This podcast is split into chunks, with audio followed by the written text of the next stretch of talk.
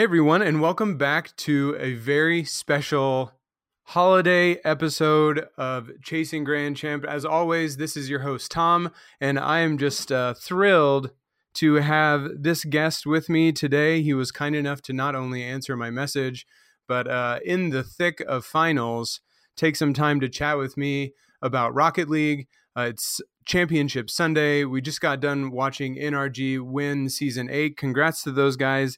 It was very exciting. Uh, my guest, though, today, speaking of RLCS, is going to make his debut in RLCS this coming season. He has two seasons of CRL under his belt, two seasons of RLRS under his belt. Uh, this last one, of course, moving into the RLCS with. Oh my gosh, you're gonna have to afterthought. Oh my gosh, I almost lost it there. Shock. I know, I got there. Thank you so much for joining me on the show today. Thank you for having me. I appreciate it. Yeah, I'm I uh you know, I thought the connection of and I don't even know if this is why you said yes. It might not have anything to do with it, but the uh the alma mater connection might have something to do with it. I don't know. I crossed my fingers and threw it out there, but you were kind enough to respond. well, I just I love talking about Rocket League, and I I don't know. I just I like discussing things. I like putting my ideas out there and receiving ideas. So good. Well, maybe I, I'm sure something good will come out of it. So uh, I like to start off the show, especially since we don't have a lot of uh, knowledge of each other. Why don't you tell me a little bit ba- about your history uh, through Rocket League, when you got started, hours that you put in, uh, kind of when you got an idea that this could actually be something. Uh, why don't you go through that whole history for me?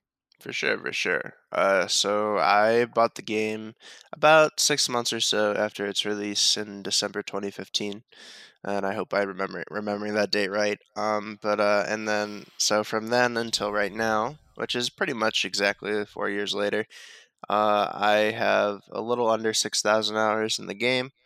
Uh, the journey has uh, contained quite a few ups and downs, but I'm happy to say that Rocket League has had a very positive impact in my life. Um, I love the game. Uh, I love every aspect of it, and um, I can only hope to have a long career going forward.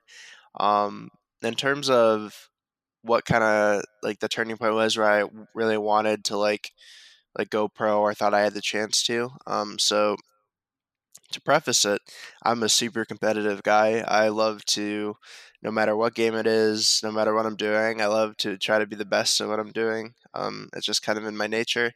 Uh, so when my friends convinced me to buy Rocket League four years ago, um, when I picked it up, I'm just like, I just, I have to be good at this game. So that's kind of like my mindset going into anything I play. And sometimes my friends don't like to play with me on things because I'm super competitive. I, I don't, I don't let people win. I always want to be the winner. I hate losing. Uh, so, um, there's that. But I always, I always say this, like when people ask me, but there's one specific moment um, where I realized I wanted to be good at this game, and it's a little different than most people because most people either say like Kronovi or like Kux or like one of the OG pros. But like I was in uh, ranked and I came across a player named Kazoo. And this was really like early in like the Rocket League ranked seasons, and uh, I remember just getting absolutely freestyled on all the way up and down the field. He could do all this like aerial, like aerial stuff, and I had no idea how and I remember like just getting absolutely torn to shreds in that rank game, and I and I specifically said to myself, "This is the moment where like I want to be able to do that. I want to be able to be that guy who's just doing everything and like so impress being so impressive and that, that's kind of is the turning point for me and i think that was probably like six months to a year in having the game about i'd say so that that's kind of like where I started and, and like how I got into like trying to be competitive. So that's that's really interesting. Uh, that it was that it was so long after you had the game as well. So at that point, six six months to a year into the game, were you already sitting at Grand Champ at that point, or well, like what was your rank around that time? Uh, so this was back in when the old ranks were still around. Um, so I, I believe this was season two of ranked if I'm not mistaken, and I was like in Rising Star or in those yeah, like yeah, star ranks. stars. Mhm. Yeah, I was somewhere in there. Um, the first time I hit GC was like early season three when they did that rank shift. So I Mhm. wasn't very good, but I had like, the GC uh, title. So yeah, the most difficult one to get. yeah. I'm not even a season three GC, so like that's that's showing how much progress I still need to make. So at that time when you got siled on by this Kazoo guy, uh, shout out to Kazoo because you wouldn't be here without him, yeah. whether he knows it or not. I told Uh, him in person actually. Oh, you've met him. Yeah, at a local Chicagoland. Uh, I played at it, and um, I met him there actually. Uh, and I and like, I don't know how the topic came up. I didn't just say it out of nowhere, but like, I was like, "Yeah, you're the reason. Like, I wanted to be good at this game because you destroyed me in ranked one time." Did he? Did you know that he was like a Chicago guy, or was this like complete coincidence? it was complete coincidence. Yeah, I had no idea. Oh my gosh, that's so that's such a feel good story. yeah, it is. I mean, at least for you. Yeah. Did did you destroy him after the fact? Then, like, this is Um, what you get. I didn't. I didn't end up playing him there, but I did win that tournament. Luckily. Oh, there you go. All right, so you you won out in the end. yeah. Nice. So you you're only sitting at Rising Star at this point. What kind of shift did you? Well, I want to go back and ask you another question. Were you ever in the esports scene for any other games, or did you ever take any other games like as seriously as you started to take Rocket League, or was this just kind of some switch that flipped in in Rocket League? That's a that's a great question. I um began playing um CS:GO competitively, like like not not as competitive as I've taken Rocket League, but semi-competitively, like again like competitive nature and such. Um, before I started playing CS:GO, 13 years old, uh, and then like right before my 14th birthday um, is when I started playing um CS:GO, and then I took that pretty seriously, and I logged about like a thousand hours in it.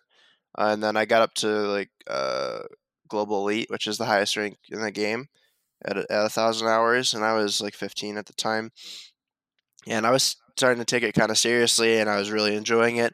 But at, I literally bought Rocket League around that point, and because um, right now I'm 19, and then like I said, I was back when I was 15, so four years ago, bought Mm. Rocket League, and then I literally like Rocket League like took over, like I almost completely stopped playing CS:GO.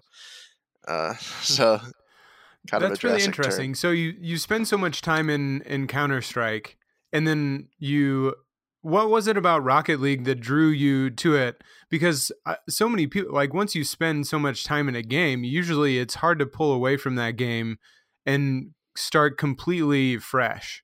So what was it about Rocket League that was just like, oh, this is this is the game that I want to be playing? Yes, uh, that's honestly a question I'm still trying to answer myself because um, I I loved CS:GO and I still do love CS:GO. CS:GO, it's a fantastic game. Um, but uh, honestly, putting that that many hours into it and like kind of really getting into it at the time, and then just completely like stopping was really weird. And I my only like theory is that um, I love like the uniqueness of what Rocket League is because CS:GO at it at, at its heart is a shooter, obviously. Um, and I don't know, I just think I've, I've obviously played like COD in my childhood and stuff. And I think just how unique Rocket League was and how engaging it was for me. Like, I think we pretty much all know anyone who's played Rocket League that that feeling of scoring like your first like cool goal, like your first aerial goal, like, or even just your first goal in general, and you roll it into the net. You know, it's this feeling of like elation and satisfaction that like I don't know, it's super super hard to match, and I think that's my best guess as to why Rocket League pulled me away from CS:GO so fast. Did you play other sports uh, growing up? Like, so did you have that connection of like Rocket League being so close to an actual sport? Um, I don't think it ever clicked for me in that sense, but I did. Um, I played uh, football and baseball throughout my childhood, and then I also, I mean, I consider chess a sport, but I competed comp- through com- in competitive chess uh, through all my years in high school and then my freshman year of college. So I I actually really often I don't know if I ever say it out loud. Um, because I I mean sometimes you know I, I, obviously do these conversations. I don't know if I've said it out loud to anybody just in a normal conversation. I really look at Rocket League almost like a very fast chess game. Like you have to be analyzing what everybody's doing. You have to be analyzing the plays and how people are coordinating themselves. And obviously, it, I mean, sometimes it's one on one, but just how all the pieces are falling ar- around the field and where the ball is and managing all of that. Like I've really been getting into chess recently, and this isn't a chess podcast, so I don't want to go on mm-hmm. and on about it. But I, I really do look at Rocket League almost like the managing it and understanding uh, the flow of the game is very chess like in my opinion.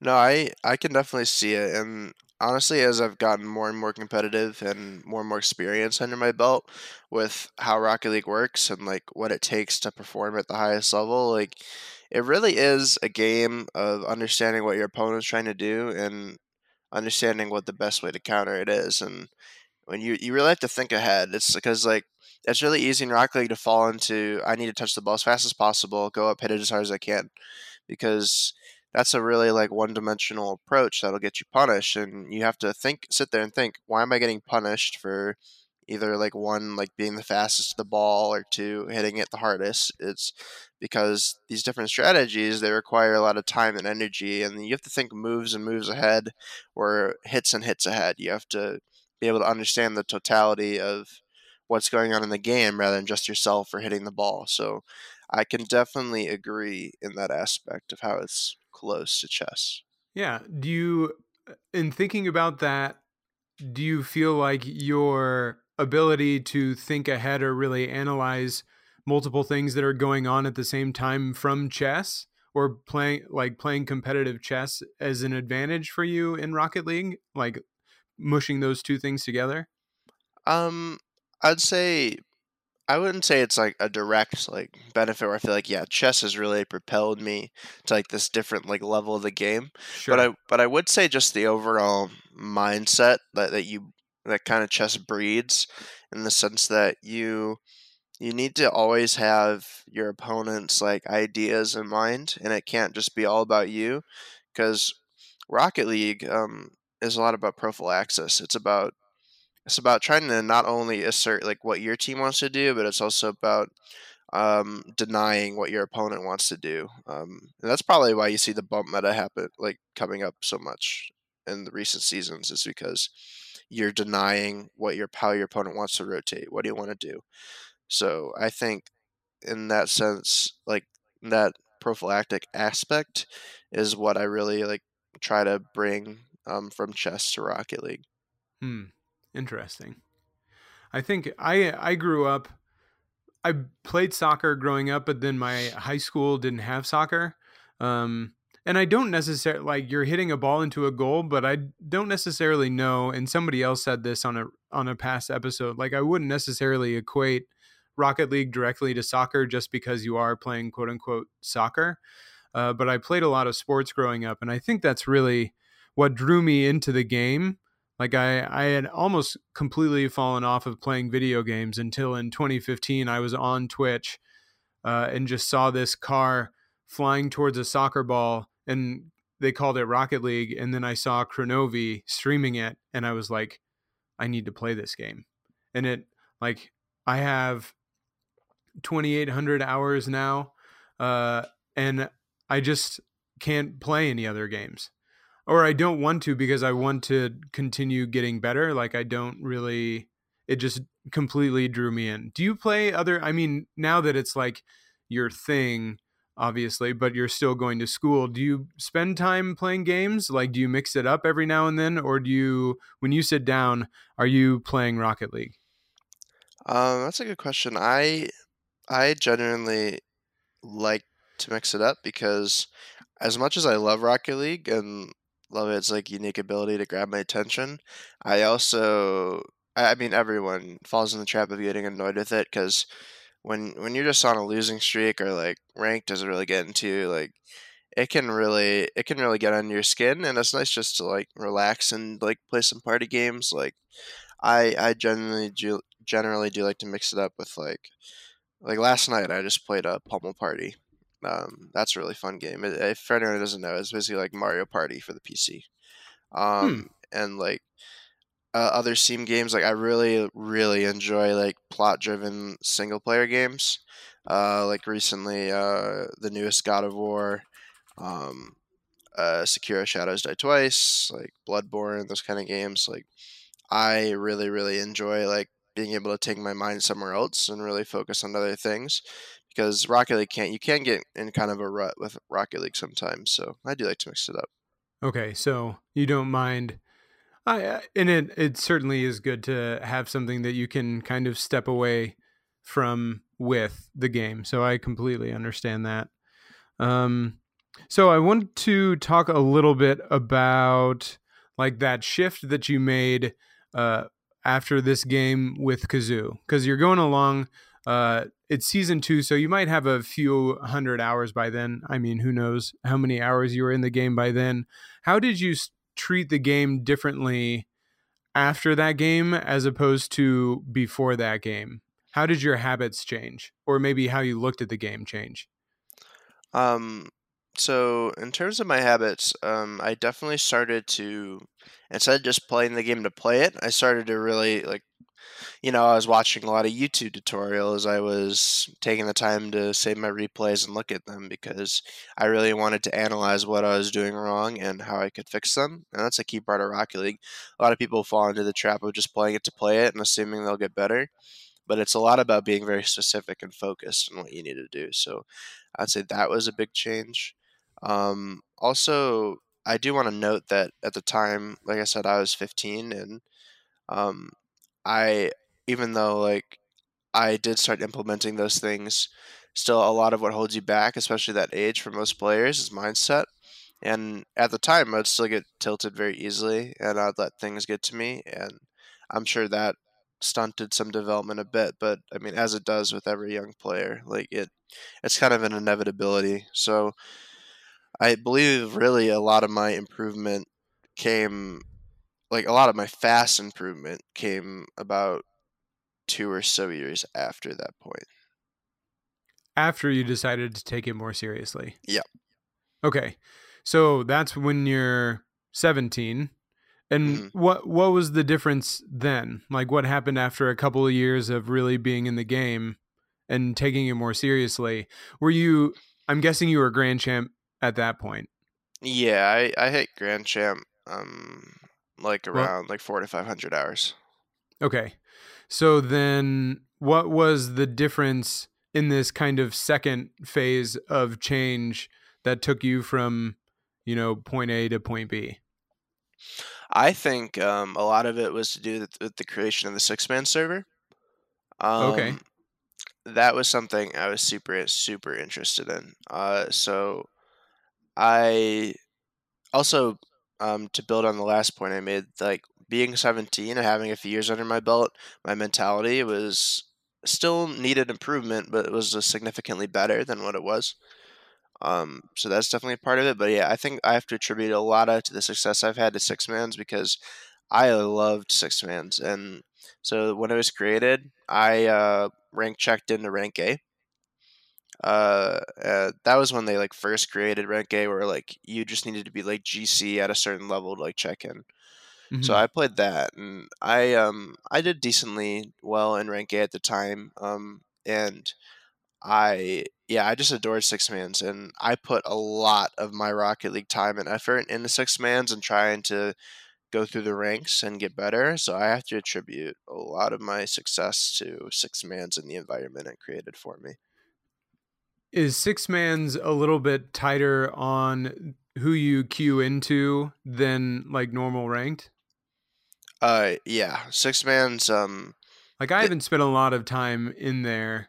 Uh, so why don't you go over that a little bit for me if you don't mind? Oh yeah, for sure. Uh, Six Mans is basically like it's basically an organized like pickup game system. Uh, so they sort you by rank. So when I said rank A, that's a certain like broad like skill level that they place a certain like amount of people in, and then like going down or up is gonna like also group people by skill level. So right now, the top rank is rank pro, which is RLCS players and then it's rank S, and then rank X, which is considered like RLRS level, and then it's rank A, which is about bubble player level, and then down is like B plus, B, um, and then C, D, etc.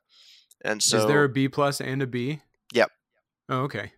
Um, and basically the whole goal of it is to put you with similarly skilled players, and uh, and it's it's to try to rank up and get better and win. So, um, it's basically just it's a more effective way to group skill levels than ranked is. Uh, and it's also f- towards the goal of like being able to compete against those players that are considered better by succeeding through the like the elo system that's in place because they have like their own elo system constructed for that right or is it mostly just like you win and once you get enough wins you rank or how does that work yeah yeah it's an elo system actually an elo system very similar to chess um, Okay. Elo. yeah um, so yeah you get a certain like wins against certain players like will give so to be more specific let's say that your elo is towards like the bottom of that rank and you play against people who are at more sort of the top of the leaderboard in that rank you're going to get more elo for beating them and vice versa. If you're at the top and you lose to people at the bottom you'll lose more. Uh, Mhm. so it, and then obviously like I, wins will get you elo losses will lose you elo and then if you can just stack up enough wins um, over time you can build up your elo to the point where you hit the promotion elo and you go up to the next rank. Got it okay. So then you mostly did you make any connections with people that you played with in there that you played with outside of that or was it mostly just like grinding those games which helped you get better and better?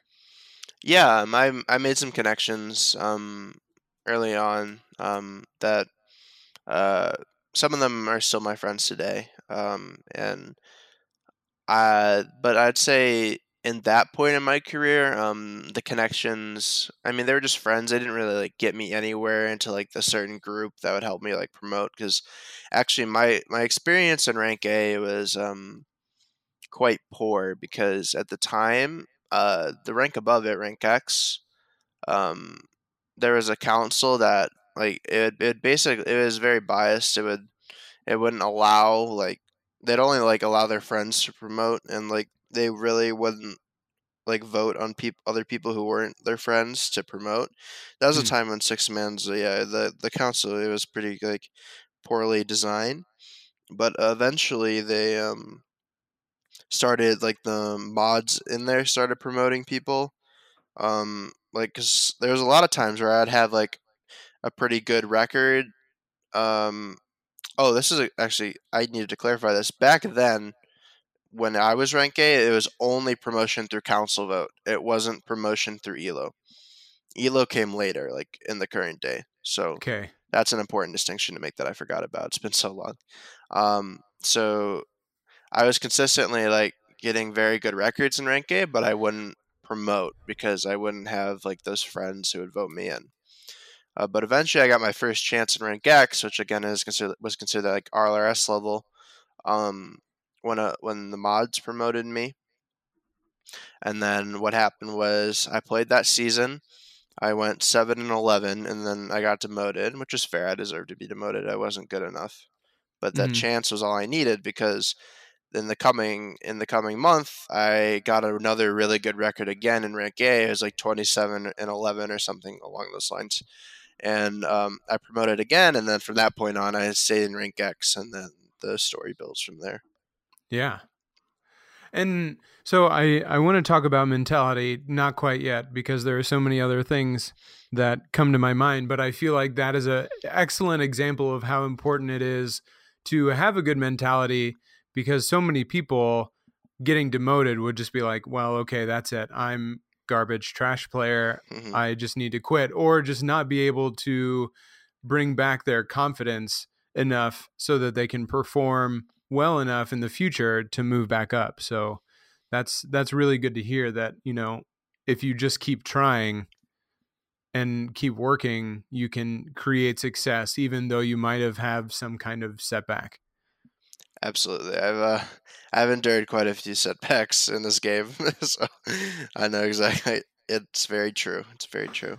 So I, I will come back to that, but I want to go back to the beginning of your story a little bit more, going back to Rising Star. What were the first kind of big shift you make and start getting better? What are what are some of the changes that you made in your game, or even maybe when you were 17 and making that next big jump? What were some of the changes that you made in your game specifically on how you played or how you looked at the game or like what you were practicing? Any of those things that really helped you uh, go to the next level? Um, my whole objective during that time was to be as supportive as, of a player as possible because kind of the way I think about well, I thought about the game like in terms of like even if you're just playing in ranked or you're in six mans etc um, you need to adapt to your teammates because they're not going to adapt to you is kind of like the mindset I use um, when eh, specifically in game. If my whole objective is to play around my teammates and to make sure they do what they want to do, and I'll fill in the gaps because I feel like that's what gen- generally my strength was. Um, I feel like I I'm confident in myself enough to say like I can play like any position that I'm needed to on the field, and even though like at certain points it may not be exceptional, like you see like a player like I don't know per se like Astral, who's ridiculous mechanically and like plays that offensive role exceptionally well. Um, who is also now may add, rounded out his game very well on the defensive end as well. But like I don't I wouldn't say I necessarily do any specific role exceptionally well, but my whole like goal in terms of learning this game and understanding it is being a valuable s- asset um, and a serviceable one in any of like the three areas of the field, whether it be defense, midfield, or offense. Got it. Okay. So it's it's interesting that you say that in terms of improving because my big focus right now i i i snuck into champ 3 in season 12 which felt really good and then I slowly, slowly moved my way back to Champ One. And I'd be interested in your perspective on this because part of it, I think, is I do not focus on something long enough to actually not even master it, but like get better at it. So I'm bouncing around in between all of these different things. Um, I I would say that I got to Champ Three playing that supportive role. And then once I got to Champ 3, it might have been a little bit nerves, but it was also some, I didn't feel like I was fast enough to really keep up with the game. And then so in, I switched my mindset into trying to play faster. And of course, that made my mechanics go down, that made my consistency and accuracy go down. So, how do you balance, or how did you uh, get better at being able to play faster, but then also play consistently? Like I, f- I feel like I'm hitting this wall of just not being able to play consistent enough at a speed in which I can rank up. So I'm trying to get myself in a good rotation and play a little bit more aggressively, maybe at a faster pace, but then I'll make mistakes or, you know, leave my teammates in a bind, something like that. Um, so I guess how did you take that next step speed wise so that you could play more effectively and, and get to a level of a grand champ? That was a whole lot, but I'm wondering if you can pull some answers out of all that nonsense that just came out of my mouth. No, it's okay. Um, so I think first thing, uh, to touch on what you said at the beginning, focusing on um one thing and mastering it, it's it's so so important in Rocket League to not overwhelm yourself with like both like knowledge and like not to spread your attention span thin because when it comes down to it, um, even though like you you could identify multiple multiple things wrong with your game, but the only way you're going to see significant improvement is if you focus on them one at a time. Because if you spread your focus across multiple different areas where you're not succeeding, then you're end up gonna gonna end up being like probably mediocre at everything you've learned instead of mastering things one at a time. So, how I went about getting to that consistent pace and speed and decision making to rank up. It was all about what I just said. It's about focusing on one thing at a time that you're doing wrong. So, right, like in, in a rank game, I noticed that like I'm getting beat to the ball consistently. I need to figure out why. So I go into a replay.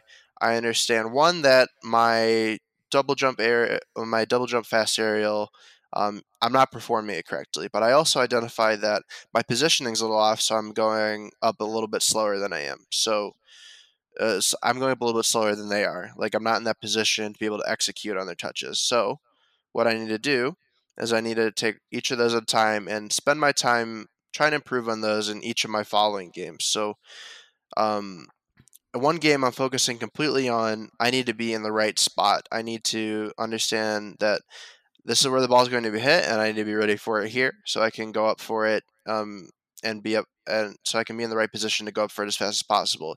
Even if you're still getting beat to the ball because your actual mechanics aren't good enough um, or aren't at that pace yet, being in the right spot over and over again is going to put you in that eh, put you in a, an environment to, succeed. And then once your mechanics are up to pace, which I say mechanics are mostly hours and trying things over and over, once your mechanics get up to that pace and you're but now you're in the right position all the time so when, once you've kind of singled things out and worked in them individually it'll come together as a unit over time so then would you ever spend time when you practice things so say going back to that fast aerial was that purely just in games over and over again that you would work on that? Or did you spend any time in free play working on things uh, custom training working on things? Uh, what was what would be a process for you?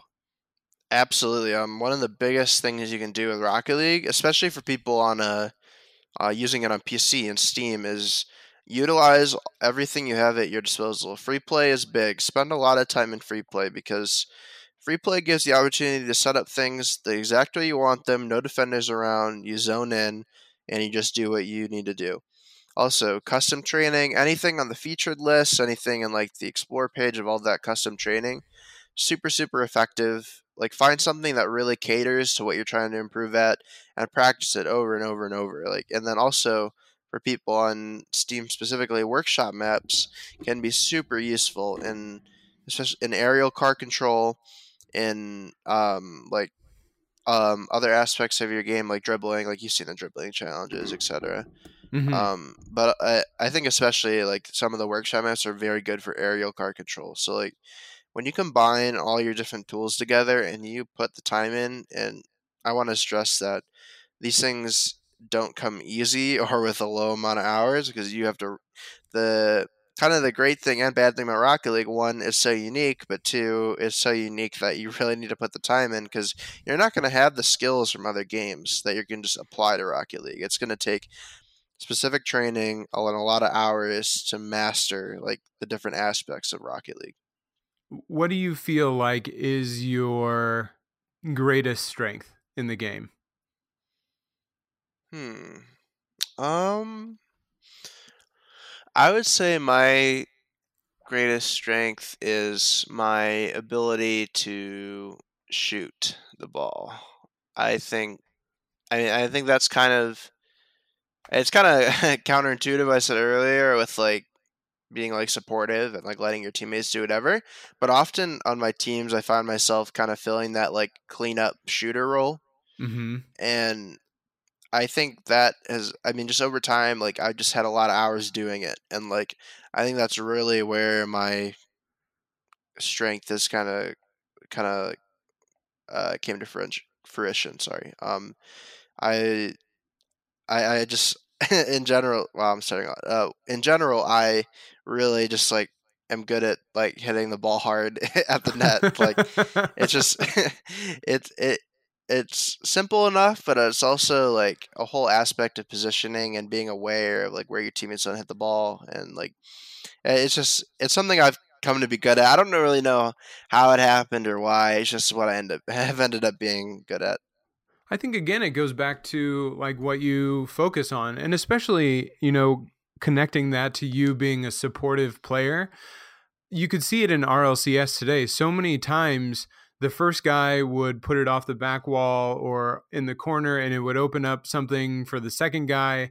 The second guy would hit it off the crossbar or right above the net or to the side a little bit. And then the third guy came in having an opportunity to put it on net because the defense is scrambling, everybody's kind of all over the place. And there are a lot of times where that third man can come in and clean up and again, if you don't have the accuracy or you don't know how to line yourself up effectively, uh, you can miss. So being good at that and being able to put something on target or with accuracy is a very valuable trait. Oh, absolutely. I mean, even like you mentioned earlier, like we're doing this on the day that uh NRG just won Worlds.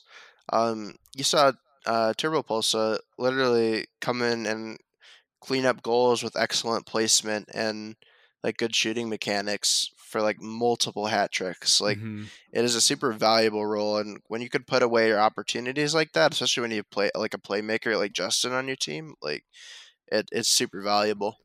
Right.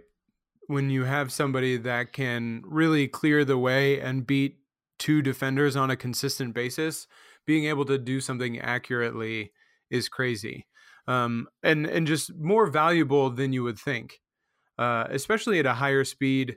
You know, I'm I'm in Champ One, but I am trying to play a little bit faster and and position myself more effectively so I can have more scoring opportunities.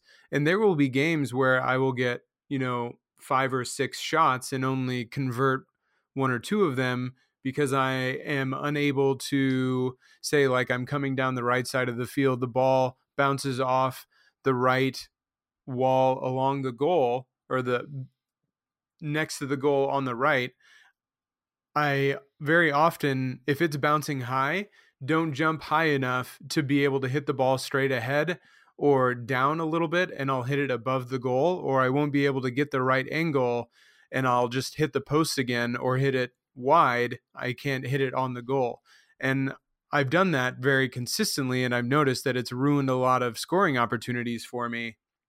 So I've gone into, you know, custom trainings now and have given myself lots of high bounce shots. So I have to practice getting up in the air quickly, what it looks like and what it feels like to get in line with the ball so that I can convert those opportunities because if I'm converting opportunities, I'm winning games and I'm ranking up.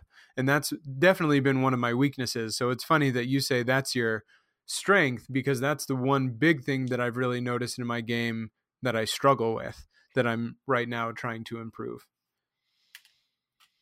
That's uh yeah, it's it's certainly certainly valuable and it can honestly go over a lot of heads because honestly like and a lot of a lot of the meta like meta right now, like on the surface, what it looks like is a lot of really fast like aerialing, like double touches, slippery sets, etc., and bumping. But um, there's a lot of very like nitpicky like certain things that need to be um, mastered as well. So that's something that um, certainly can go overlooked, but is just as vital. I think that even within the very aggressive games, and you could see it with Vitality and Dignitas and Vitality and NRG. There was one game where Scrub came out crazy, just trying to demo literally everybody on the field. I feel like he would have demoed his teammates if he could. Hmm. I think it was the game. It was like game two or three on Utopia. He was just going nuts the first thirty seconds. But besides that, it was very much like a possession series. Like people were trying to get passes, they were trying to find open teammates, they were trying to set things up. Like you weren't seeing a lot of bumps or demos or things of that nature, at least not as much as you would see in like a space station or Knights series. Oh yeah, certainly. And um I think the reason like I, I mean those teams those are their play styles, they're much more controlled. Um but like something important to note is that even though um it seems like the knights or the or space station like could like demo too much or like get over aggressive, which is sometimes true. I really respect the strategy in the sense that when you look at player like players and like Vital- vitality and NRG, like obviously they're incredible and have played in the game for a very long time. So like if you if you play in a standard fashion and you're just playing like boom ball with them, or you're playing like in a very like uh cliche way, like they're gonna probably beat you because they're so used to it. but like when you can get in a team's face and really make them try to adapt to you, and like you play that certain aggressive style, it's very respectable because it's. I mean, you, it kind of was shown in league play other than like NRG because they're just so good. Like like it really got in the way of how people understood the game and they lost series because of it. Well, and I feel like I can't remember if it was Scrub or somebody on G2 at the DreamHack that the Peeps won. One of them said like they were just so aggressive, we didn't know what I didn't know how to respond. I didn't know how to handle it. And I think uh, you know, when you play in such a way that people aren't expecting it or not used to it, uh, it can it can really make people uncomfortable and don't not know how to respond. No, absolutely. That's like going back to what I said earlier, kind of why like Rocket League can be like chess a little bit. It's about like understanding like what what your opponent wants to do and trying to like interrupt it and trying to like put them in spots that they're not used to and you're trying to like assert like your plan and your will on the game and try to take them out of their comfort zone and being able to think ahead like that is something super important so going back to your shooting and being strong in that would you say that that was mostly just in game. Did that come naturally to you, or is that something that you spent a lot of time working on? Um, I'd say a little of both. I think that I initially found that that was something I was good at, but I mean, I took a lot of time to like really improve on it and master it so that it could be a strong part of my game.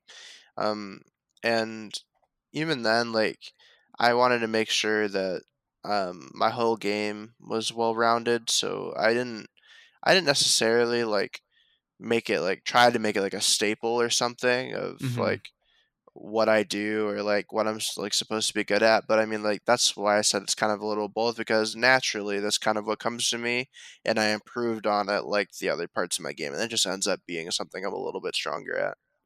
As you were coming up through the ranks in six mans, if you had to break down into proportions time that you were practicing or training, you know, in free play and custom training, all of that kind of combined, and times that you were uh, queuing and playing actual games, like where would you put that uh, in a in a ratio?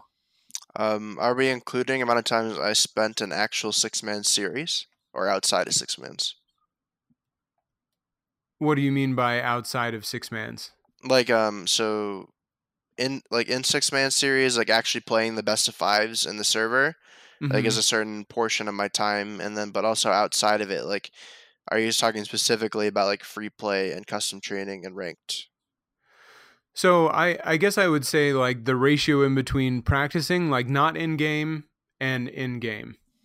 Oh, okay. Um, I'd say, um, in game, I would I'd say probably like a 70 30 in game to out of game.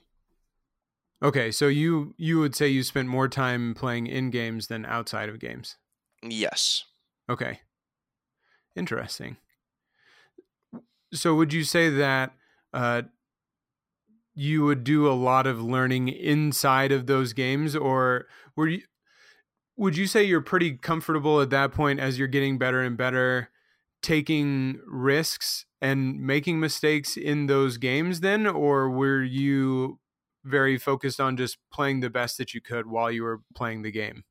No uh, definitely taking risks and making mistakes is a big part of improving um the reason i say 70 30 is because like i wasn't afraid to try like things i was learning um or try to implement different ideas etc in ranked or six mans because um that 70% where you're playing in is complemented by the 30% where you really try to hone those skills like in free play and custom training and workshops etc like um I, as much as it is valuable to practice them out of game it's also probably even more important to take the time to implement them because you can know everything you need to know but if you can't put it into your gameplay and practice it on a consistent basis, then it's not worth anything. So that's why I would say about a I took about a 70-30 approach where 70% of my time I spent in game trying to apply those ideas that I had been honing uh, and 30% kind of like as a complement to it really trying to master them in like a very structured environment. Sure. So would you say that you were practicing them in that 30% as fast as you were trying to execute them in the 70% or was the 30% slower than the 70%? Um, I would say that the 30% um probably a little bit slower because when you have all the space and time in the world to do things, um you're going to end up like really taking your time to try to make sure everything is right and perfect, but in game you have to make decisions in a split second fashion, especially as you get higher and higher in ranks. So, I'd say you can only you can only learn it to a certain degree in that 30% at a little bit slower pace until you get in game and you really just have to apply it at the snap of a finger so hmm. Sure. What is i think uh, one of the biggest revelations that i've had personally in the recent past is how casually when especially when i would be in free play how casually I would just kind of like drive around and hit the ball. And of course, like sometimes I would be, you know, going supersonic or I would be going fast, but I wouldn't necessarily challenge myself to try and hit a ball that was out of my comfort zone. So I wouldn't like hit a ball and then try and chase after it or hit a ball and go at an angle that I wouldn't necessarily normally go in. And so when I would transfer that into games, uh, you know, I would try and be only go for very comfortable shots, which would usually make me much slower to the ball than my opponents. Um, so I actually um I like what you said about that because I think free play is especially useful to learn um like recovery mechanics slash speed because um something that's very useful to do um is you just in free plays you hit the ball as hard as you can and then you do your best to follow it up as fast as you can. That's going to help you like increase your speed. It's going to help you um, learn recovery mechanics and like understand like what what surfaces interact with my car in what way. How do I in what scenarios uh, where my car is positioned in relation to the ball? Like what do I need to do to get to the next touch as fast as possible? What do I need to do in certain parts of the field to recover and get the ball again? It's it, that's what I'd say free play is very very useful for. Right, and I, eh, most recently, I have been you know just slamming the ball a lot in free play, and now I'm trying to focus more on slamming the ball, hitting it hard, but then also a trying to get to it faster, and b putting myself in a position after that first hit that I can follow it effectively and after the second hit follow it effectively instead of just hitting it and then watching it fly away. Because I realize that I give the ball away a lot in my games and obviously you're a lot more effective and you score a lot more goals if you're in possession as opposed to you know always in 50-50s or challenging or chasing after the ball uh, giving your opponent the possession yeah, um, possession. Um, well, what I said previously about free play and like hitting the ball hard and like um recovering very quickly to hit it again. Um, as much as that is nice with no defenders on the field, you often aren't afforded that luxury to be able to hit the ball hard and have no one contest you. Um, so to it's not to be misconstrued with like how you should be playing in game because in game there's a fine line between like when you should be booming the ball and when you should be taking the time to control the ball and possess it because possession is like one of the single like uh, most important factors in Rocket League like being able if just think about it this way very simply if you control the ball you control um, the pace of the game and mm-hmm. so mm-hmm if you're able to keep the ball close and you're able to touch it in specific ways you want to, you're going to end up controlling the pace. And if you're controlling the pace, you're way more likely to win. So there's a certain time and place to boom the ball and like try to follow it as fast as you can, but it's also equally as important to control it and take dribbles and take 50 50s. I, this is a tough question, and I'm if there's no real way for you to answer this, that's fine. But I'm curious, especially at the at the pace of play that you guys are at, you know, in in the professional scene, like how many how many times out of ten or like how often are you trying to really uh, rake in the ball and take possession? And how often do you see yourself having to just get rid of the ball and then try and follow it up? Um, I'm not sure I could give you an out of ten because it definitely depends on the opponent's play style. Yeah. But I'd say in general, every time that you have a lot of space on the field, like you have an opportunity to catch and dribble it, I'd say you do it because um, dribbling and catching the ball not only gives you a better chance to at least take one person on the opponent's team out of the play by like either taking 50-50 with them or flicking it over them, etc. It also buys a lot of time for your teammates to get boost. But if you toss the ball away, the opponent can boom it back, and your teammates have effectively gotten less time to get boost, less time to recover and get into position. So um, I'd say more often than not, your objective should be when you recognize that you have space um, to take it.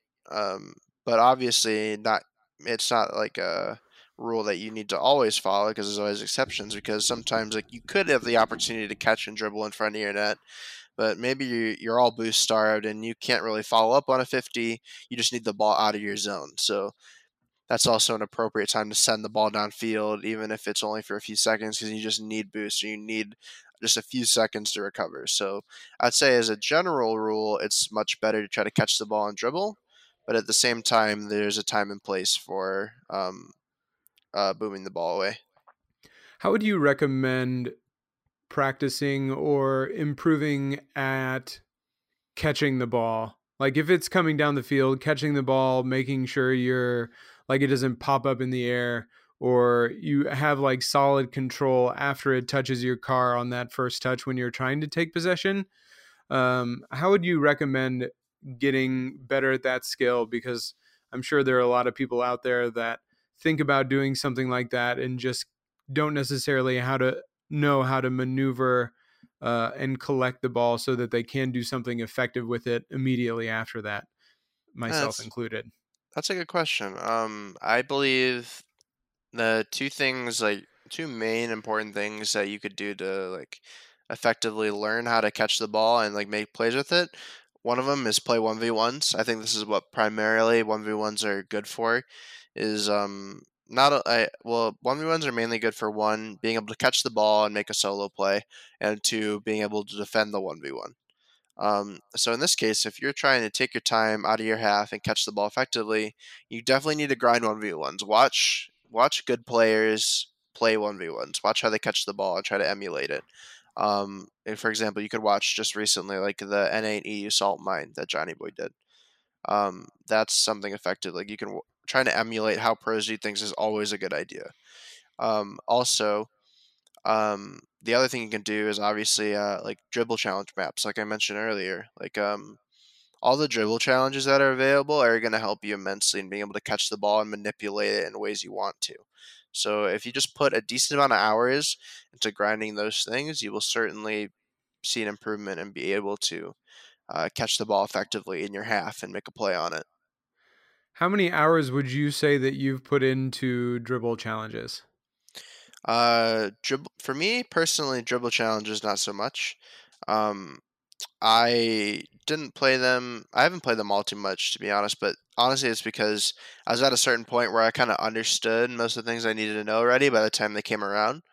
Um, and in terms of like one v ones, I actually never spent a lot of time in one v ones where I wish I would have. Um, because I know a lot of really good players came up through one v ones. Um, because they do teach you a lot of valuable things about controlling the ball, especially in the 3v3 environment. But I ended up learning a lot of like that controlling the ball aspect in 2v2, which I say still is effective, but I do think it took me a longer time than I wish it would have. Yeah. So if you do you queue ones at all?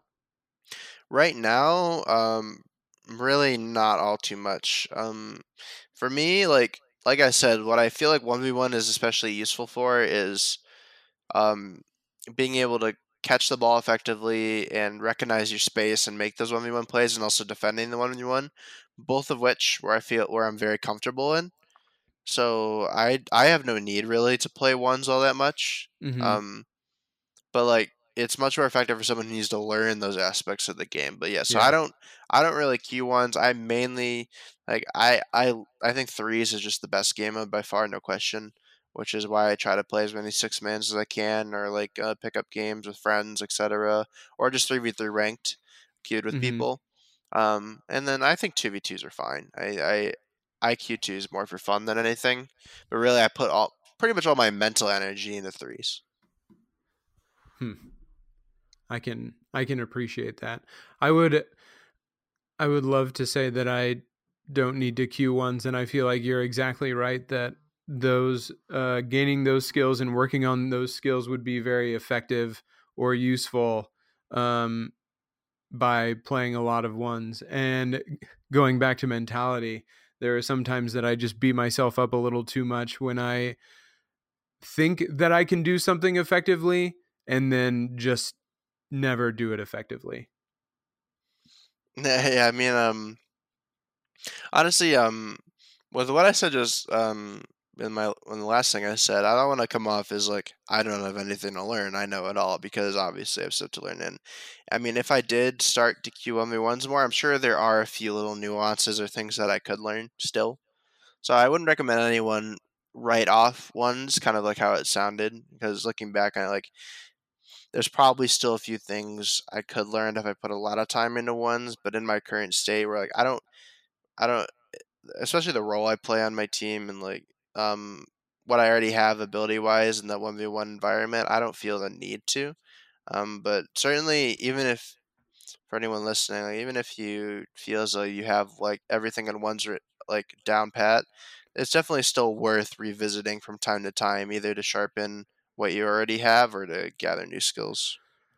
well and you have Dappur on your team so really if you ever needed to practice 1v1s you could get stomped by him for a couple hours and be pretty good I've a, I have a one v one Dappur I think twice. Um, I mean like in two separate sessions, and I think I played him in like uh probably like seven or eight games total, and I barely squeaked out one win. hey Uh, that's that's not bad it's not bad, but he really. I mean, I sometimes I lose by a lot of goals. He really shows me what's up, and I I can hold my own a little bit better against Matthew, but it's not by much. What is it about Dappur's 1v1 that makes him so good? Um, well, obviously, first and foremost, the amount of total hours in one's games he's played. Obviously, you come to understand the game mode so much better when you have played it that much. Um, sure. But really, what sticks out to me is that, um, and he said this himself, he knows exactly what he can get away with. Um, when there's like, there's these just certain times where I'm like, Dap, there's no way you're going for that. Like, that is so dumb. And he's like, no, it's not. Like, I know exactly what I can get away with against you. And I'm like, that's very interesting because that's a certain level of being able to read your opponent and their tendencies and like understanding like one, your recovery skills, two, like what touches are effective, and and three, basically like I I know exactly how things are gonna turn out because I have so much experience doing it. So partially, I mean besides the mechanics and and having a high skill in the game, it's just knowledge. It's a lot of knowledge, yes. Hmm. So eh, what you're saying is it it pays to pay attention while you're playing the game. yes, it, it definitely paying attention to the fine details really is something that I I bet a lot of people don't do enough. I feel like I've spent at least, and it could be more than this, uh, at least fifteen hundred to sixteen hundred hours, and and maybe even more, just kind of like wanting to get better at the game, and you know, I would just kind of naturally improve because again, you know, spending time in the game, spending time working on things, you're going to improve. But a lot of that time, especially in game, was very mindless and not really necessarily paying attention to when I'm making a rotational mistake or a gameplay error or, or things of that nature. So those mistakes would just be repeated over and over and over again. And it hasn't been until really this year, uh, the past five or six months, where I've really paid attention to like oh gosh, this is a rotational mistake, or wow, I missed this kind of shot over and over again. Um, and I think that can be very consistent. You know, whenever and look, I make mistakes, but whenever I see a teammate in a game uh, blame me for something, it, I just want to I want to remind them as kindly as I can, which usually doesn't end up happening because I know that I can't do it kindly. And when you can't say anything nice, you don't say anything at all. that they're in Champ One too, so they're probably making plenty of mistakes themselves. Uh, that's a that's a super important point to make, and actually something I was going to segue to before you brought it up is that um, even like one of the easiest cop outs in Rocket League is to blame your teammates for X, Y, and Z.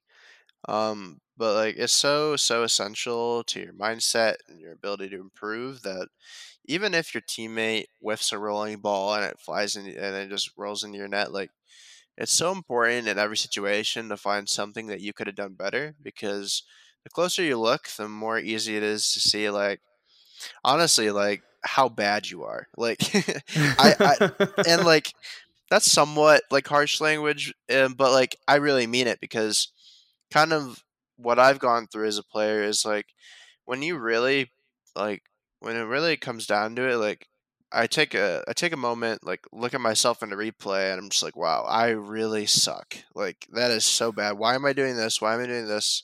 Blah blah blah. Like it's seriously like it's so eye opening to take a second, look at yourself, and understand like there's so many little things that you do wrong that you're just not going to realize unless you really allow yourself to be wrong, allow yourself to make mistakes, and that's where a lot of like improvement came for me um, in terms of like a time frame like what i was talking about earlier like about two years ago and that like rank a to like S transition is my mindset changed i went from why are my teammates doing this to me? I deserve this. I deserve this. Why won't the rank S council vote me in? It's just like at the end of the day the only thing you can control is yourself. So if you take the time to understand like and tell yourself in the most in, in the nicest way possible i suck and i need to get better it is such a huge stepping stone improvement i can't even emphasize it enough yeah the way that the way that i would say it and and not necessarily even to the point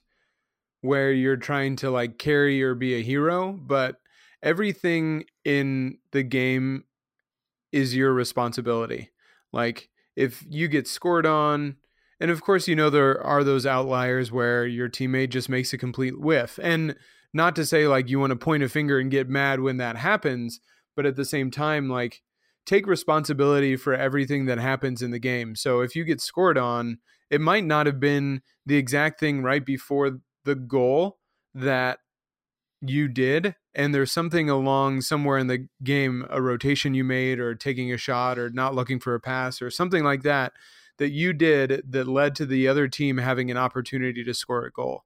So look for those things and consider the game in that way because then you're always creating an opportunity for yourself to improve as opposed and as opposed to an opportunity for you to point a finger at somebody else on your team. Yeah, um, I I certainly still fall into the trap myself. It's it's very hard to be perfect mindset wise with Rocket League because there's a lot of things that frust- that are frustrating.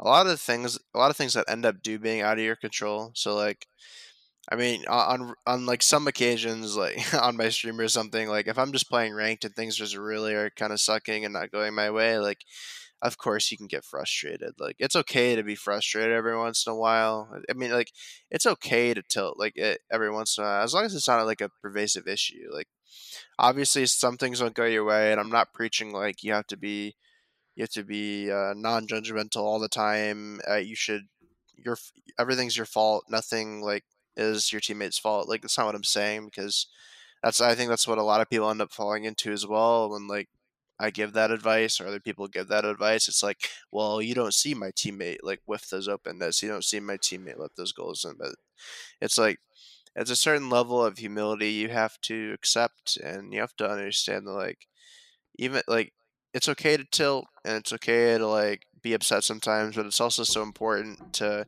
have the other like 95% of the time you're playing to be about yourself and to understand that you need to do things better. Mm-hmm. Yeah. And I I try to think about it in terms of I appreciate what you had to say there and I'm trying to put it into like my own thoughts about how that connects to ranked because so often, you know, people will be like, "Oh, I would be this if my team weren't, teammates weren't so bad on a consistent basis."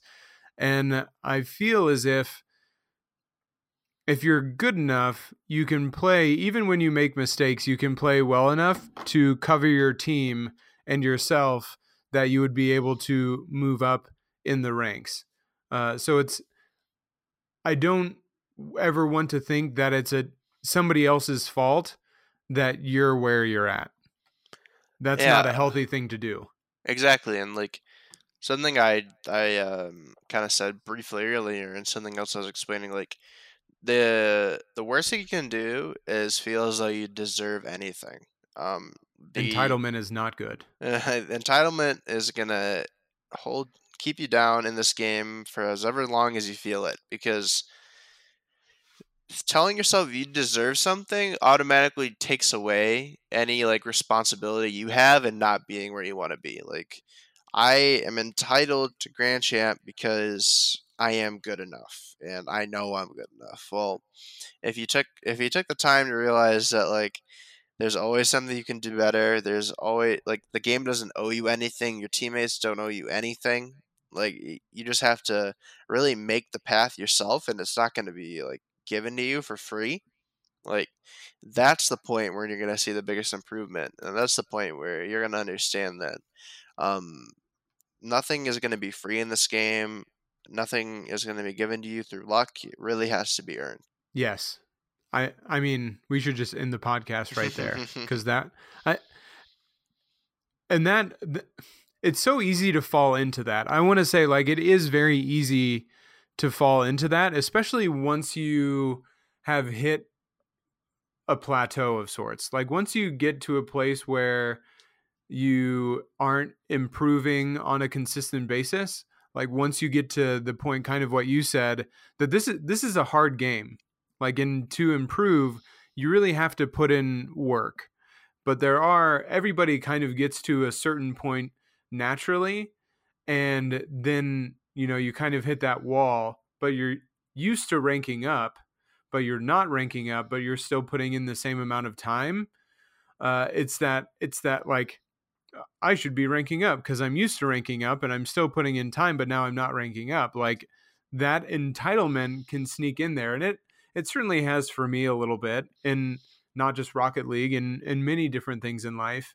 So always be on the lookout for like how you're thinking about the game. And I always try to keep an eye on how I'm thinking about the game because I need to be thinking about improving. And like you said, Shock, why I suck, so that I can be mindful of having a focus on improvement as opposed to like I'm just going to play and eventually I'll get grand champ because I'm playing lots of games. yeah, um and honestly, I do attribute like I mean, you notice like in ranked, like you said, a lot of times you see like, oh, I would be this rank except my teammates because this and this. Because I feel like that in like entitled mindset often stems from just the average young age in Rocket League, and I can certainly say that's a big problem in my mindset. Like two two and a half years ago, is even though I was still like 16, 17, I was still feeling entitled to things.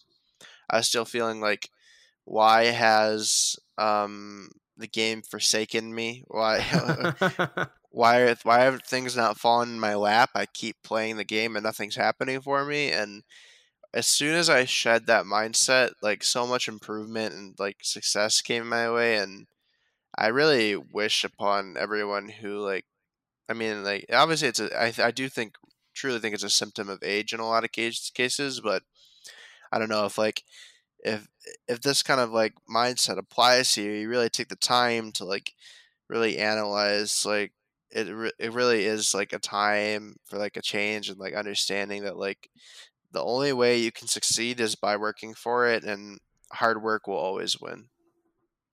Yeah, and I mean, I'm old and have gone through the same things, so you know, I, I certainly wouldn't say if if you don't watch out for it and and find it in yourself that that is the case and that's what's going on, it will last a really long time, um, and can go on, you know, for years and years until you're old like me, and then Yep. you'll get to my age and be like, wow, I'm still diamond three. What the heck is going on? because I, I mean, not to go in a completely different direction, but uh, we're still in a very early age of this whole like video game thing and esports being what I would consider socially acceptable.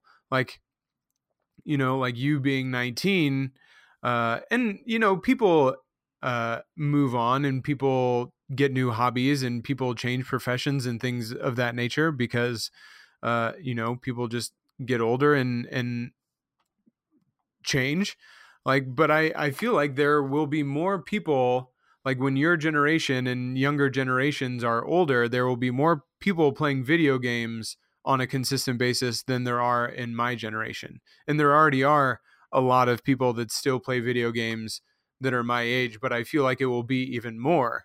Uh, so this whole like entitlement thing or ranking up or whatever like it it could certainly carry on uh, beyond just an age or like a a specific demographic of age. No, absolutely. It's it, it definitely does go past age. Um, I, I think it's definitely correlated, like age and that entitlement mindset. But if you never really like specifically like take a look at yourself and try to analyze like how you think about the game, how you think about just things in general, because it goes far past Rocket League. Um, and there's a lot of things in life where you might feel entitled to it, but like if you're gonna get like that job you're looking for, or you're gonna get those good grades in like college, it's really about it's it's about understanding that you need to work for everything and nothing is Mhm. going to come easy. And if something does eventually come easy, it's a nice surprise, but it doesn't happen often. So, And it's usually because of all the work that you put in beforehand. yeah, it's yeah, it's all stems from hard work, no doubt. Right. There's there's no there's not really any such thing as a overnight success. 100%. So I don't want to take all of your time for the rest of eternity, but I feel like we could keep on talking about all kinds of things. So I have a couple more questions for you uh, before we start winding down. The first one would be um, what is something that you saw in your game recently uh, that you have spent a good amount of time on to improve and have seen that show up in your game now that is something you can more rely on than you used to be able to rely on it? Um, I think recently something that I've become much better at is um, an ability to cut off the play in midfield. And what I mean by that is I really I think I have gained I mean just over the course of time playing like better and better players gained a way better understanding of what people want to do with the ball and how people are going to execute it. And I kind of like to refer to it as um, car language, similar how you would say body language, like Mm, being able to read a car's movements and like behaviors and understanding where the ball is going to go next, what they're trying to do is really important. And that's a very nuanced thing that comes with thousands of hours in the game.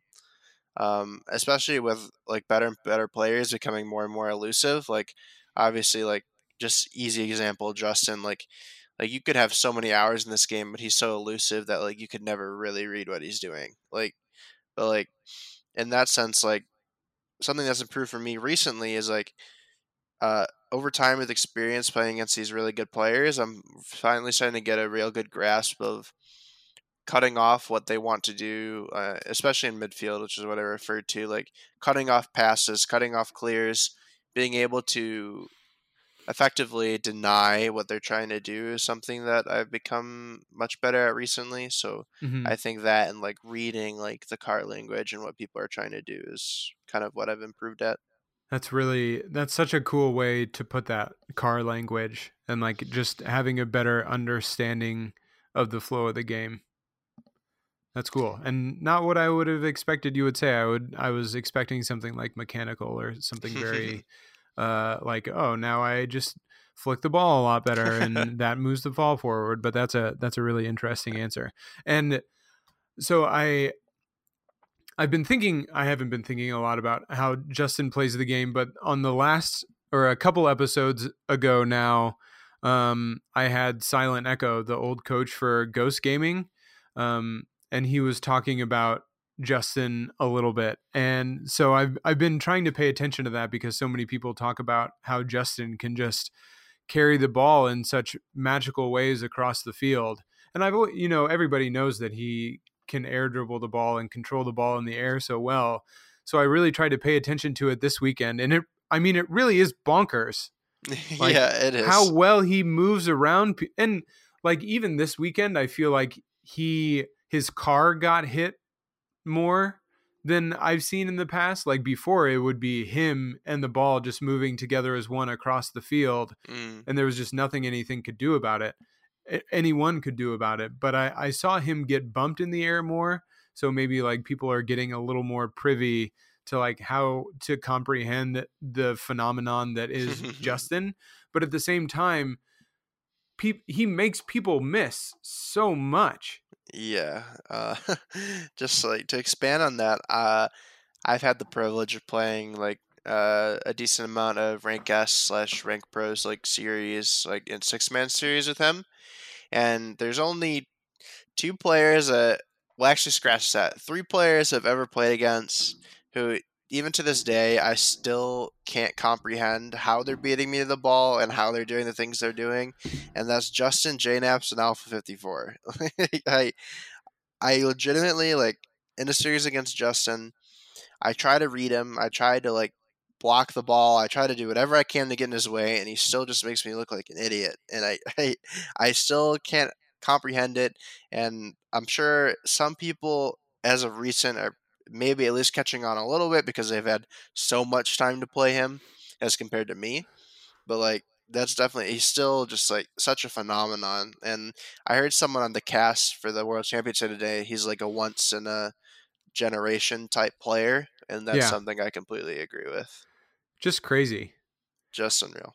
I th- I think it'll be really interesting. You know, going back five or six years, I watched. I can't remember what year it was that Evil Geniuses pay, uh, won the international Dota competition. Do you pay attention to Dota at all? No, I do not. Okay, so there was this one guy that was on the Evil Geniuses uh, international championship team. His name was Fear, and at the time they called him Old Man Fear, but he was 26. So like he wasn't that old, but they called him Old Man Fear and he's like been trying to continue to play and i think he might still play on some team but you, you know now he's pushing 29 30 he might as well be in a nursing home as far as like games go. Uh, i think it will be interesting to see how long somebody like justin lasts in rocket league and you know th- there will obviously be ups and downs in winning and losing and you know justin uh might not win every RLCS championship uh, here on out just because they got this one. Uh, but he's clearly an effective player and only has the potential to get better right now. So I, am really interested to see what the lifeline over time of a Rocket League player looks like. Um, and how you know new talent comes up and how it compares and i guess just how rlcs evolves on the whole because there you know, five or six years from now, there will be more than enough players that deserve to be in RLCS, but it's just going to get more and more competitive. So it'll be interesting to see how that plays out and how age, you know, plays plays a part in that. Uh, because you know, Sunless Khan just did a video about a nine year old that's a GC. Like he's, you oh, know, goodness. right? So it's it's crazy to think like this kid is a GC and you know he might just be a low GC but he's still GC and he's still 6 years away from even considering being able to play in RLCS and not that that's a goal but still like you foster this kid for 6 years and he could be a monster And in six years, Justin's going to be 23. Is Justin going to be playing Rocket League at a pro level for six, like another six years? Like that's usually how long somebody's career is, and he's already been playing it for two. I don't know. I just think that's interesting. It really is because I mean, I'm I'm about to turn 20 in 2 days and like I I already feel very old compared to the rest of the Rocket League player base. And like we have such a like a young average age and I think that does breed like I in general you find that younger players really just have like those crazy mechanics and then like lack the like game understanding. Yeah. Um and like I'm hoping I have a decently long career because I feel like I'm about to get replaced real quick by someone like some 15 year old who's just miles faster than me. Uh, it really is. It really is quite a spectacle, and I, I honestly, it, honestly, sky's the limit to how this game is going to evolve with new and young players in the future. To a certain point, though, like you you can only go so fast in this game, right? Like you have supersonic, you can go supersonic on the ground, you have boost in the air, you can use up to 100 boost in the air. So like do you how I don't, I don't even know what the the question is there, but I feel like when you say somebody that can play faster or you know getting replaced by somebody younger, like do you see the game getting that much faster? Um, I'd say definitely uh, faster is a misleading term in Rocket League. What I mean by faster is that someone who understands the game in a different way than I do that allows them to be better than me. And that's very that's very vague, I know, but like It makes For- sense though. yeah, like I there's a certain like I'm at a certain point like just about to turn 20 where I'm understanding the game in a way that I probably I probably won't understand the game in much of a different way for the rest of the time I play it.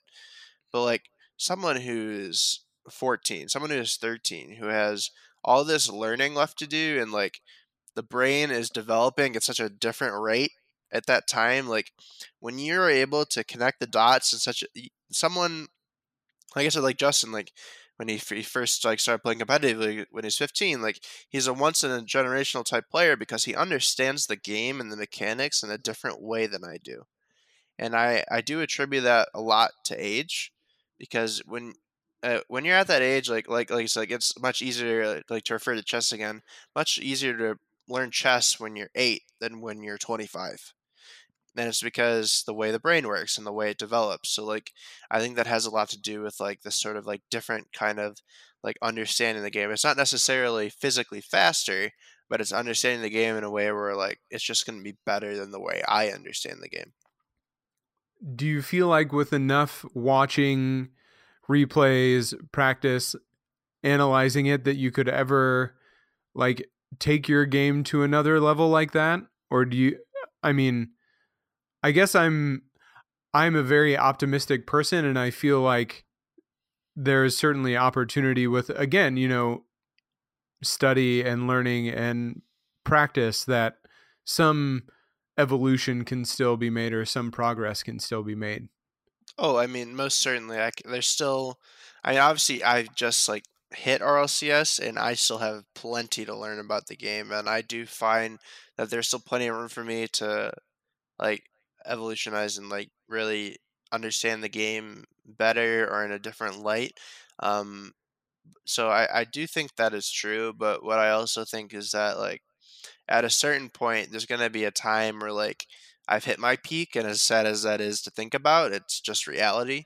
Mm-hmm. Uh, and then maybe some some kid who's 12 now and ends up being 15, and, and maybe at that point, the way he understands the game is going to end up being better than the way I've evolved to like to understand the game. And even if like I could still maybe evolve to catch up with that sort of understanding, maybe it's at a point where like I just can't. And I've hit my peak, you know. So like, as much as um, I see both sides of it, I do think there is room for me to like uh, learn the game in a different way. But at the same time, I think there's a certain cap, and that's just kind of how it works for everyone. Mm-hmm. Well, I hope that is somewhere very far in the future. me too. Me too. well, last question, really quick. and then we'll start winding things down. Uh, what is some advice that you would give to somebody in the? I mean, and I feel like you could apply any advice anywhere uh, because you know improvement is improvement. But somebody that's in the champ one, champ two area, if they had to start working on one thing or you know not spreading themselves too thin, working on one thing, what would you recommend and how would you recommend going about that? I would say um, the one thing that I could always recommend is the fundamentals of the game. So, being able to effectively and consistently apply the fundamentals every time you touch the controller is something that will take a lot of people far because um, a lot of do a lot of people do get the misconception that like the game the winning this game is about being able to perform the nastiest flip reset or the the best double touch or like having the best mechanics. But when it comes down to it, all those pros who you see do it, all those good players who can do it, the only reason they can is because they have the fundamentals to back it. So if you really take the time to, I'd say the three biggest things to understanding fundamentals are one, watching pros and how they approach the game, how they approach the simple touches, how they approach the the clears, the just the regular hits that like aren't flashy mechanical, like just the the very very basics of how to like succeed in Rocket League comes down to those simple quote unquote easy touches that end up only being easy when you've really mastered the fundamentals. So that's that, and that's two. Um, putting in the hours to apply what you learn from watching them into your own game, and that just takes a lot of time and it takes a lot of focus. There's no shortcut. Um, and three, um, once you get to that point where you've mastered those fundamentals and you can call yourself consistent, rethink it again and get more consistent because you can never be good enough at the fundamentals. Yeah. Nice. I I like that, especially the rethinking part. Like always be in a mindset of improvement and like I'm here and I feel good about that and I know that there's something better. Absolutely. Nice. Okay, that was really good. And I'm still going to ask you because I ask everybody. Um, we I, I have a very consistent breakdown of how I end the show. And the first part is any final thoughts that you would like to share with all of the viewers, excuse me, listeners of the show? Um just overall, um even if it doesn't apply like personally to a specific person watching another. Um, I personally appreciate every second I've gotten to spend playing this game and also like having people support me. Uh, so if you can find that happiness in this game where you can enjoy every second and you surround yourself with people that support you and want you to succeed, there's no better like fulfilling feeling than that. So I'd say if you're gonna spend time like taking this game seriously or trying to get better, just do it with people that you love to be around because that will make every second of playing the game worth it. Nice. Good one. Okay. Phase two of ending show is you uh, telling people if they would like to follow you more or see what else you have going on, uh, where they can find you out on the internet. Uh, great. So, uh, if anyone would like to, um, one, hear more from me, two, support me, or three, uh, watch me stream Rocket League, see um, what I'm all about, how I like to play. Uh, so, firstly, um, I always tweet when I go live um, uh, streaming on Twitch. So, my Twitter is uh, at shock underscore RL. Um, my Twitch is also shock underscore RL.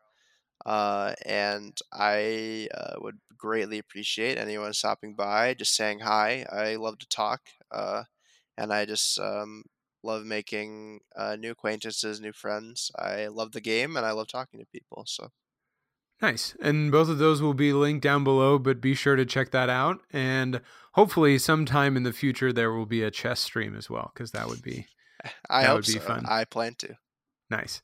Okay, and then the last thing before we call it quits is I like to have all of my guests guests guests uh, ask a question of the audience. So if there's anything curious that you might be curious about uh, in terms of hearing from the Rocket League community or the great group of folks that uh, listen to this show, uh, this would be your opportunity to ask that question. Um, if I had to choose one question um, to ask to any uh, listener, would be um, what is one thing, like one like new unique thing you want to see added to uh, competitive Rocket League? Wait, what did I'm? What do you mean by that? Like, um, like a, a lot of people recommend like like adding like a, a new like height to the map or like maybe adapting or trying like 4v4 or like in the ranked playlist or maybe like Oh. uh adding more boosts in different parts of the map or like that kind of thing Oh gosh.